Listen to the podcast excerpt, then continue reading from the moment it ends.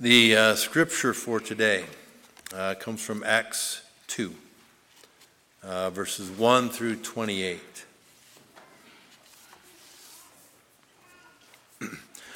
Again, Acts 2, 1 through 28. When the day of Pentecost came, they were all together in one place. Suddenly, a sound like the blowing of a violent wind came from heaven and filled the whole house where they were sitting. They saw what seemed to be tongues of fire that separated and came to rest on each of them. All of them were filled with the Holy Spirit and began to speak in other tongues as the Spirit enabled them. Now there were staying in Jerusalem God fearing Jews from every nation under heaven. When they heard this sound, a crowd came together in bewilderment because each one heard them speaking in their own language. Utterly amazed, they asked, Are not all these men who are speaking Galileans? Then how is it that each of us hears them in his own native language? Parthians, Medes, and Elamites, residents of Mesopotamia, Judea and Cappadocia, Pontus and Asia, Phrygia and Pamphylia, Egypt, and the parts of Libya near Cyrene, visitors from Rome, both Jews and converts to Judaism, Cretans and Arabs. We hear them declaring the wonders of God in our own tongues. Amazed and perplexed, they ask one another, What does this mean? Some, however, made fun of them and said, They have had too much wine. Then Peter stood up with the eleven, raised his voice, and addressed the crowd Fellow Jews and all of you who live in Jerusalem, let me explain this to you. Listen carefully to what I say. These men are not drunk, as you suppose. It's only nine in the morning. No, this is what was spoken by the prophet Joel. In the last days, God says, I will pour out my spirit on all people. Your sons and daughters will prophesy.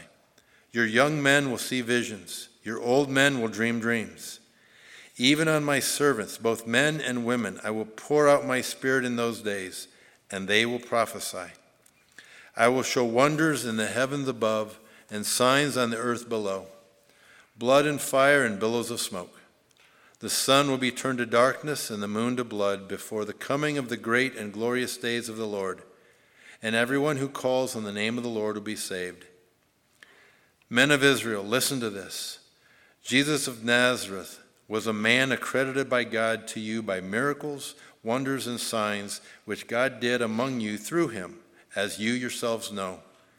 This man was handed over to you by God's set purpose and foreknowledge, and you, with the help of wicked men, put him to death by nailing him to the cross. But God raised him from the dead, freeing him from the agony of death because it was impossible for death to keep its hold on him. David said about him, I saw the Lord always before me. Because he is at my right hand, I will not be shaken. Therefore, my heart is glad and my tongue rejoices. My body also will live in hope, because you will not abandon me to the grave, nor will you let your Holy Spirit or your Holy One see decay. You have made known to me the paths of life. You will fill me with joy in your presence.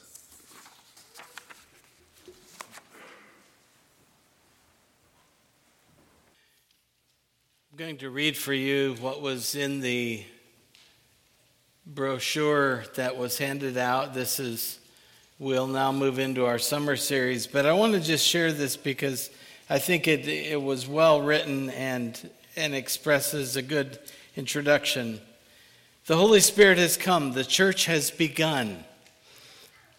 Jesus has left this earth and given us the role of spreading his word. Peter summarizes Jesus' reason for coming to earth and his command to be baptized anew. We are called to be the living, breathing, interacting, and growing church of Jesus Christ.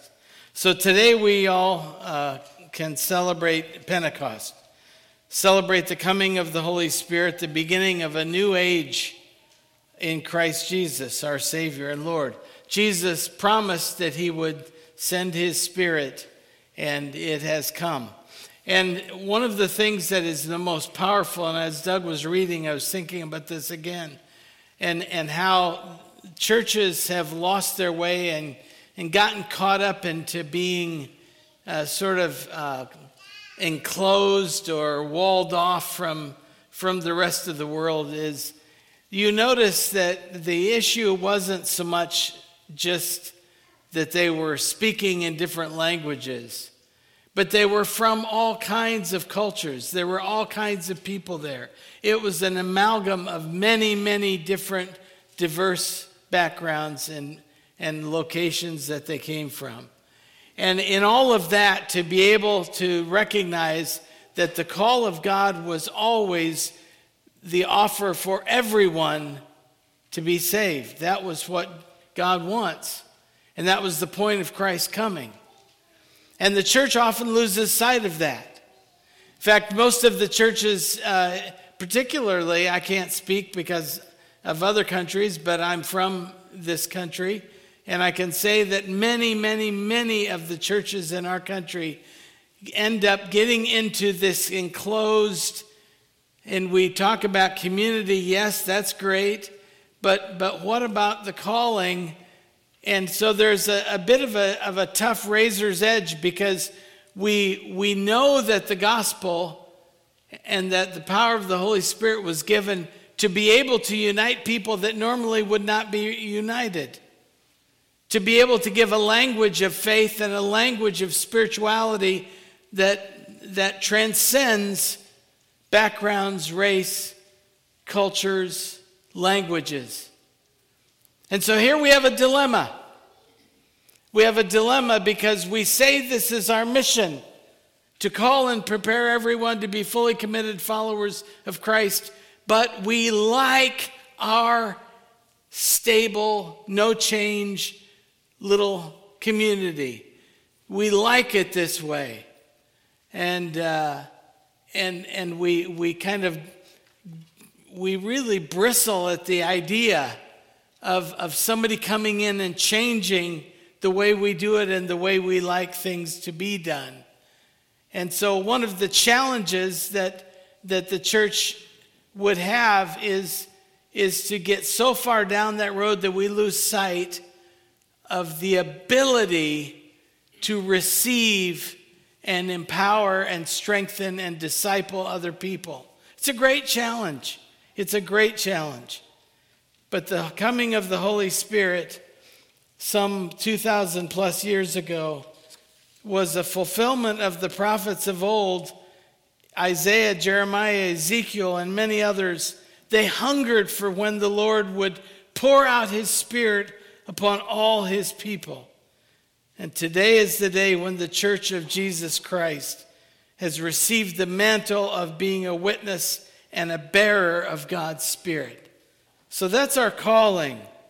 Our calling is to be prepared to understand that when the Holy Spirit comes, it changes who we are. You've all heard stories or seen examples of where a child unwraps a beautifully wrapped gift and you're so excited you put so much thought into the gift uh, they're just going to love this gift and they they hurry and they take all the wrapping off they open it up they look at what's inside and they then they look and they look and they go back to the wrapping and play with the wrapping instead of the gift itself it's a very common experience. And, and one of the problems that the church has today is going back to the wrapping. You know, the, the whole idea of, of, of the, the miraculous event of Pentecost, but the question is how does it actually change me? How do I allow it to do something different in me rather than just bless me and wow me and draw my attention and draw my investments?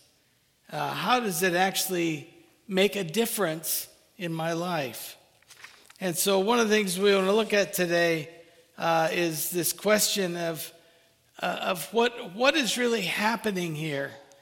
I mean, what, what does it mean to have the, the Holy Spirit's presence here? We've sung the great songs this morning. And Rhonda, I think you proved to me that you're ready for a preaching assignment. That was a fantastic, fantastic call to worship. It was so good because it really d- just nailed the whole idea of Pentecost being about something much, much bigger than just who we are now. It's, it's God calling us to become something more. It's God calling us to, to, to be transformed into newer, newer likeness of Christ, which is what the comment that, that Rhonda said that really, really perked my ears was that whole idea that we continually are seeking a transformation to be closer and closer to who Christ was and who he calls us to be. That's an amazing thing. You'll notice that there is one thing about this whole story, and we could have read the entire of chapter 2. Uh, we'll get to another part of it here quickly, but there is one word that is a key word to the empowerment of the church. And it wasn't what God did for us or did for the, the people gathered. Uh, it was that here was this revealing of the power of the Holy Spirit. Now, the question is, what are you going to do with this? And that word is found in verse 42 of, of Acts chapter 2. And we'll get to this again, but it's the word devoted. They devoted themselves. And I want to think, I want you to think of it this. Tell me what you're really devoted to. What if somebody asked you that, what would you say? Oh, I'm I'm I'm really I'm a, I'm a devoted uh, Boston Celtics fan. I'm a, I'm a devoted uh, St. Louis Cardinals fan, or I'm a devoted Chicago White Sox fan. Amen? Amen? Yeah, yeah, yeah, right. Go Sox, yeah. Um, what, what are we devoted to? And I would guess that you would point to, if you look back on the moments in your life that things were the most chaotic and most turned upside down and frustrating and even painful and angering and depressing, that in most of those times, when we look back, we either lost our sense of devotion or had our circumstances determine what we were devoted to as, a, as opposed to being devoted in the long term to, to what Christ was calling us to. The meaning of the word devoted, it says a couple of these. I want to get the full spectrum of this word devoted. To give over or direct time, money, or effort to a cause, an enterprise, or an activity. Uh, for example, part of the lecture was devoted to taking questions from the audience. She devoted her life to public service, etc. What does it mean to be to devote God? Uh, to be devoted to God. Strong in religious feeling, a religious exercise or practice, uh, other than the regular worship of a congregation. Oh, oh. From Merriam Webster, we get a sermon. It doesn't mean that we come to church and we look really holy for an hour and a half, two hours, and then we go live our lives. It says, other than the regular worship of a congregation. The act of devoting or the quality of being devoted, strong love, affection, dedication, devotional. It's to decide that something will be used for a special purpose to use time, money, energy, attention for something. Devoting an hour every day to prayer. Devoting a, a devotional time where you read your devotions um, and whatever form that comes to you, whether by email or, um, or you look something up. Um, I've said before, I love reading a few different devotions, often jump um, Today in God's Word or Today in the Word is one of them recently that I've been utilizing. Um, so it means that we, we're also committed to something. Um, and, and that's what we see as the, the result of the empowerment of the Spirit. That the Spirit empowers us to be able to embrace and respond. Let's read Acts 2 42 to 47. It says, They devoted themselves to the apostles' teaching and to fellowship, to the breaking of bread and to prayer. Everyone was filled with awe at the many wonders and signs performed by the apostles. All the believers were together and had everything in common. They sold property and possessions to give to anyone who had need. Every day they continued to meet together in the temple courts. They broke bread in their homes and ate together with glad and sincere hearts, praising God and enjoying the favor of all the people. And the Lord added to their number daily those who were being saved. Let's just say, was this a one time event? Well, it was just the season of the church getting launched. After, do you think that 10 years after this happened, that um, everybody just went back to doing things as normal? I, I don't think so, because every, every sociological perspective and religious perspective that I've read says that of all of the religions of the world that have cropped up, none had less chance of surviving than the Christian faith in the context that it was born in. In other words, against all odds, the power of the Holy Spirit was helped empower the church that Jesus said, Upon this rock I will build my church. He was talking about the rock of not just one person, he was talking about the rock of the foundation and commitment to, to him and to his way.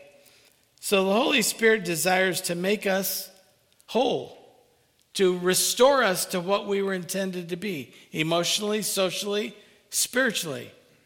And it's through the fire of the Holy Spirit that, that we end up having that empowered. But that never happens without something else happening first.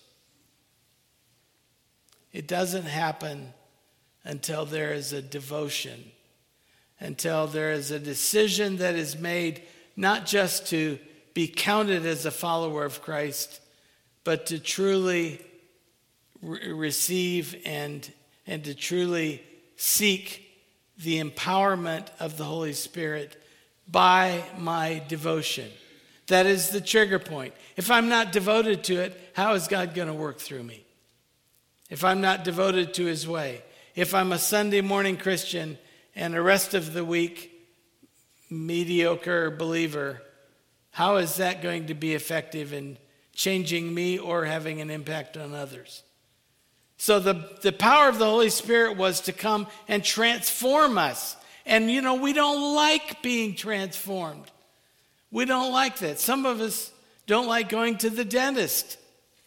Some of us have waited on a painful tooth until, you know, it got so severe, and only when it's the worst, maybe doing it with doctors. And believe me, I've never, I'll just tell you, I've had two, a couple of, of near death experiences. And one of them was because we didn't go to the doctor. And one of the other ones, we did go to the doctor, but the doctor mis, misdiagnosed and I was very, very close to dying. I mean, what does it take for us to actually go and seek to be willing, not just to get treated? And if you translate that from dental and medical to spiritual, what does it mean for us to actually go to the source, God's word, and to pray for God's Spirit to change us rather than to just change our circumstances.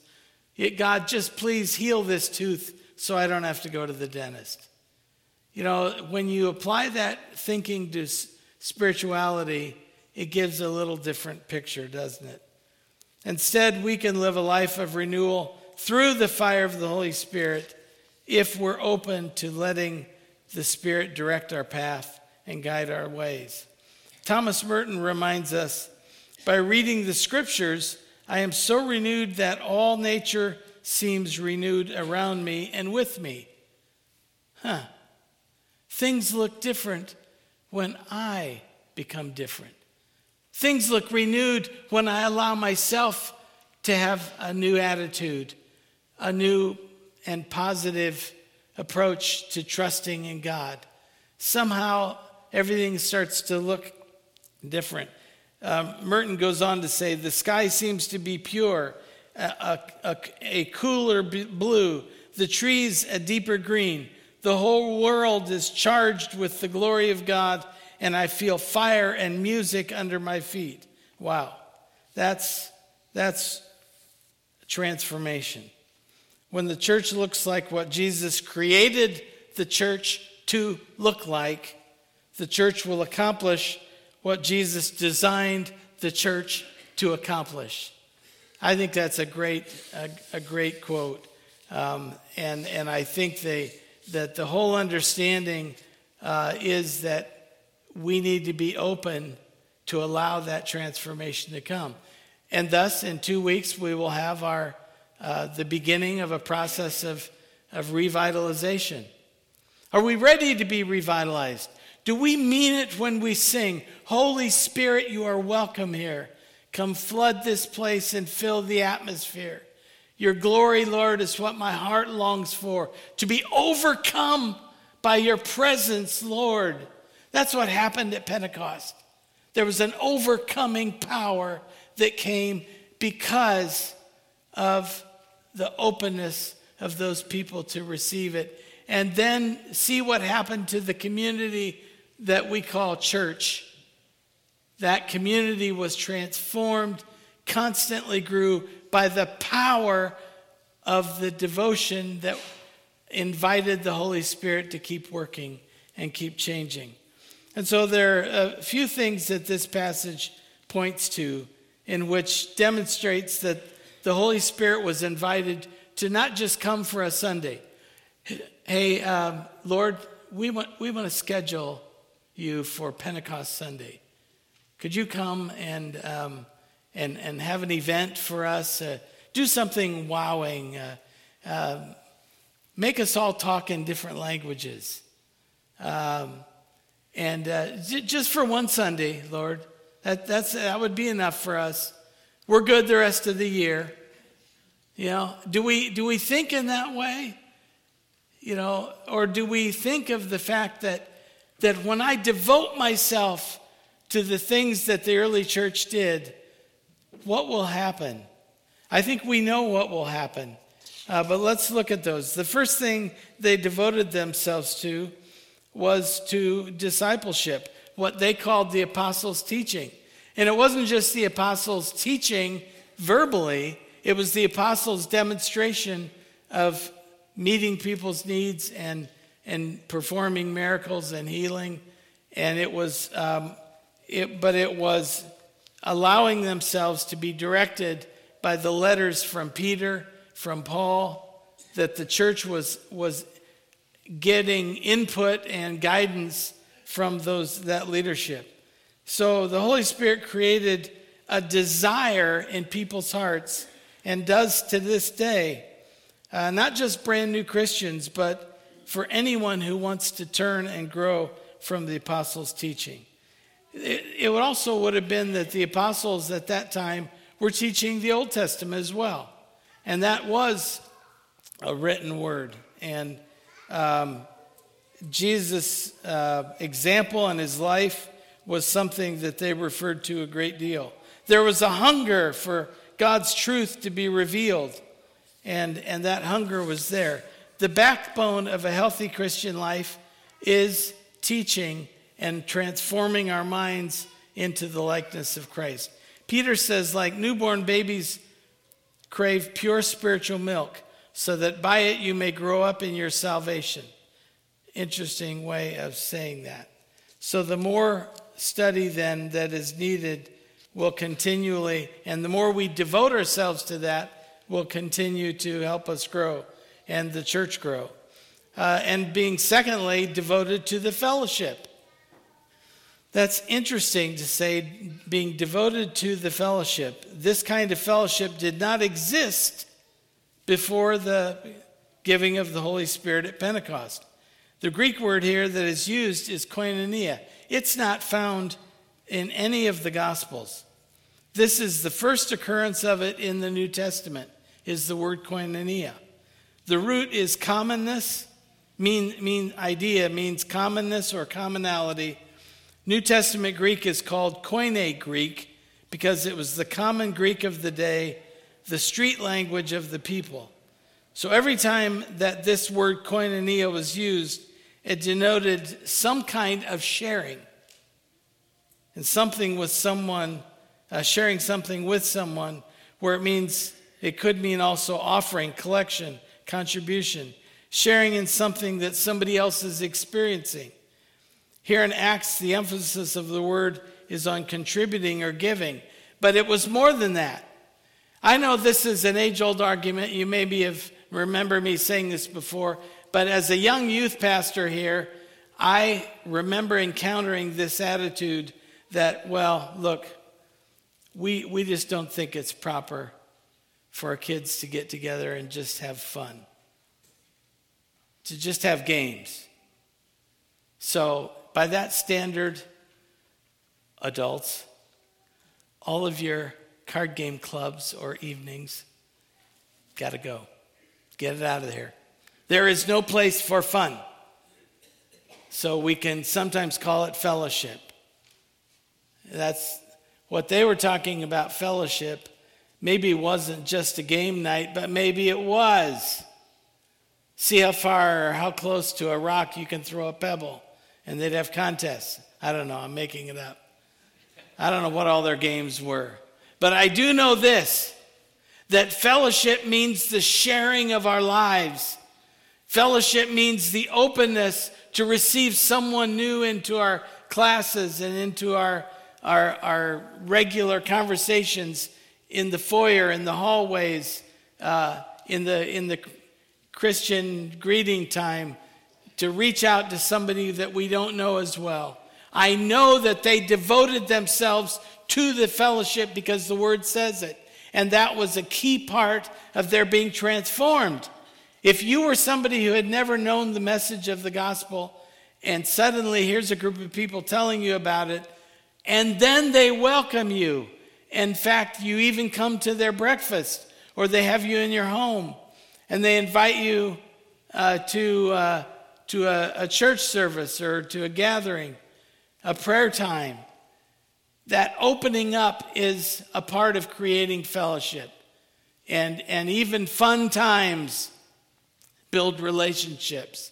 And that was my argument all the way back as youth pastor was um, you know, if, if we don't see Christ in everything we do, even in our laughter or in our joy, I mean, come on, then let's just start ruling out no more laughter at anything I say. I mean, that's, that's, that's just wrong to laugh in church, right? I mean, that, that's actually, it was sort of what I thought our congregation was like when I first came here. It's like, you know, loosen up a little bit. Did not God send his son Jesus to restore joy and, and laughter and victory? Do we actually live and laugh like we already have won the victory or Christ has won it for us? We have it. Let's live like we're joyful. You know, I mean, you don't, you don't see people win championships and then go to the press conference and go, yeah, I just really feel bad because I made a couple of mistakes in that game.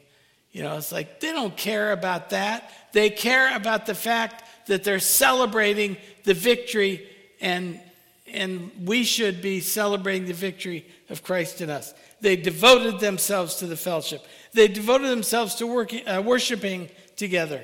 So when it says that they they were in homes breaking bread together and, and praying together, breaking bread is a symbol of it's the communion, what we call communion.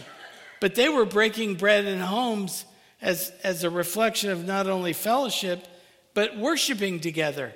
Prayer and communion are a key element of worship. And we pray every single Sunday that we gather. That, that and praying together in homes can sometimes even be more powerful. When the early church committed themselves to the breaking of the bread, they were doing that because their desire was to keep Jesus front and center, devoted themselves. So they devoted themselves uh, to the teaching, they devoted themselves to fellowship, and they devoted themselves to worshiping together in the presence of God uh, with glad and generous hearts, it says, which is the celebration part. Fourth, they devoted themselves to meeting physical needs and burdens. And I would guess this would be a challenge for you. If you go down through all the mysteries of the church that we have, uh, they're probably in one or more of these categories. But devoting themselves to meeting physical needs, they were going and selling properties so that they could help provide for other people that had need. I have heard of it, and I've heard of it here. It's happened a few times in our congregation that that, that kind of thing has been done. It's not announced, it's not glorified, but it's been done in an incredible way where there have been a lot of sacrifices for that. But they weren't just talking about physical needs, they were also talking about lifting each other's burdens. And that's part of our prayer and share time here and in our classes. And that's transforming because when we devote ourselves to pray for someone, we are closer to that person and we have invested more in that other person. So if you're feeling like you aren't very close to someone, start praying for them on a daily basis and see what happens. Start praying for other people on a, on a regular basis and, and maybe make a contact, ask them how they're doing, and see if that devotion to praying for doesn't change the relationship. And that's what Christ is, is, is really saying to us about the Holy Spirit.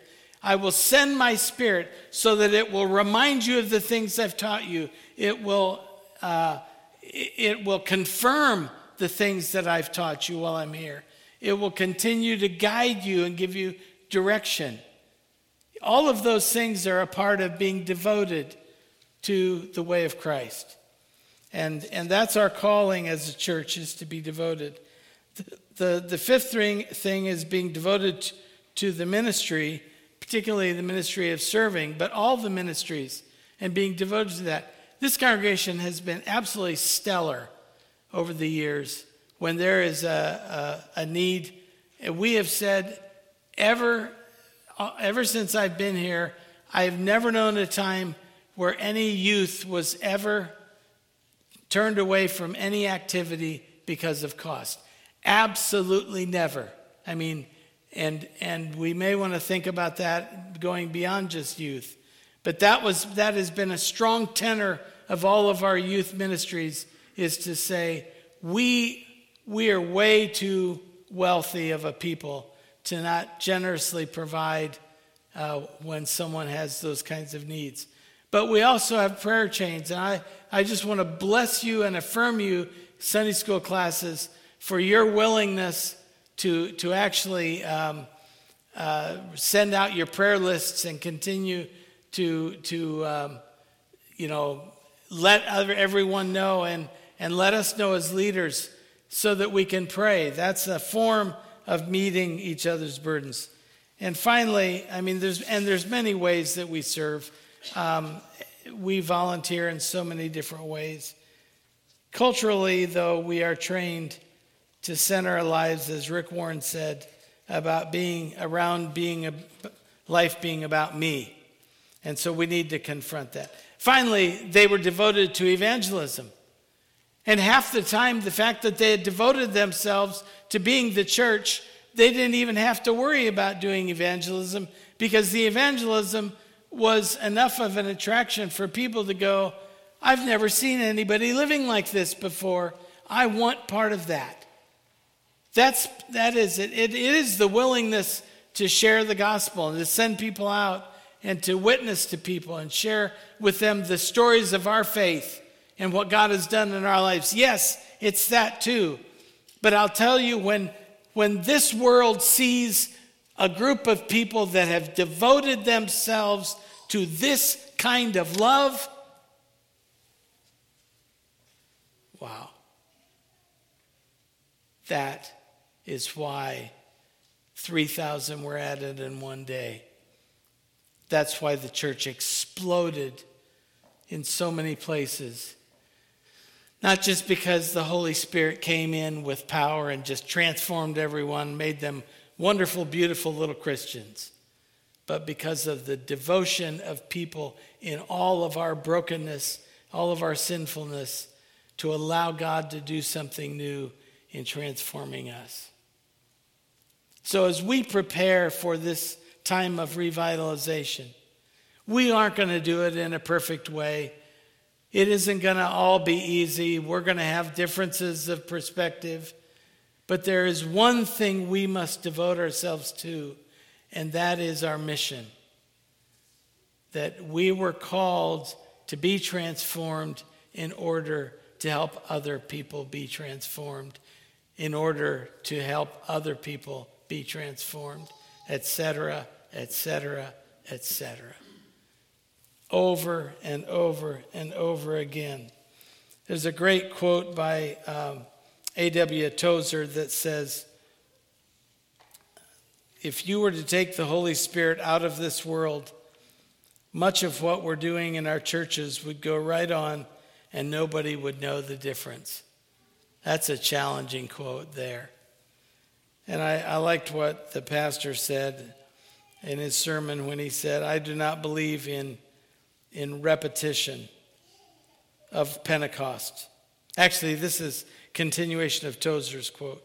I do not believe in the repetition of Pentecost. Okay, listen, repetition of Pentecost. But I do believe in the perpetuation of Pentecost. And there is a vast difference between the two. We don't just want to repeat over and over again in the same way. We want a perpetuation. We want a willingness to extend the work to the next person so that it will go to the next person, so that it will go to the next person, so that there is a perpetuation of what God is doing in our lives rather than just repeating the same thing we get used to doing. I think it's a powerful way of challenging us. And, and let me tell you, there are a lot of people around that are in need uh, I like this. I'll close with this story. There's a lot of people around that are in need of light because there's a lot of darkness around. But James Dobson uh, shared this story about his friend in the book, The Strong Willed Child. Um, he said, Consider the experience of my friend who was a recreational pilot when he was younger. On one occasion, he flew a single engine plane toward his home base at a small country airport. Unfortunately, he waited too long till he had taken off and it was getting darker.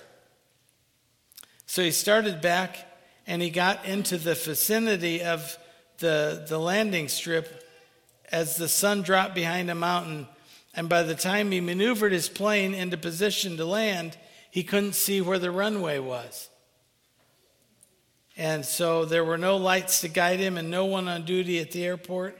He circled the field for another attempt to land, but by then the darkness had become even more impenetrable. And for two desperate hours, he flew his plane around and around in the blackness of the night, knowing that probably death awaited him when he ran out of fuel.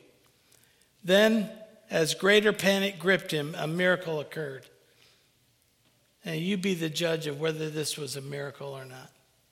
Someone on the ground heard the continuing drone of his engine and realized his predicament. That man drove his car back and forth on, to, on the runway to show uh, show him the location of the airstrip. Then he let his lights cast their beam from the far end while the plane landed. That, that is providing a light for others to land. I want to invite the team to come up. We're going to close with singing two songs, and they are connected. And I want you to understand that I don't care how little your light is. I don't care how, whether it's a birthday cake candle, whether it's a teeny little flashlight, or a two million watt high beam that shines way into the sky. It doesn't matter how small our light is. We are called to help other people land out of the predicament and mess and potential death and harm in their lives. That's what we're called to do. That's what the power of the Holy Spirit does. It comes as a light and a fire upon God's people and lights us to be able to light our candles, our lights for other people so that they might land with Christ safely. And so we're going to sing This Little Light of Mine, and then we're going to sing a wonderful follow up to that Shine, Jesus, Shine. Would you stand to sing together?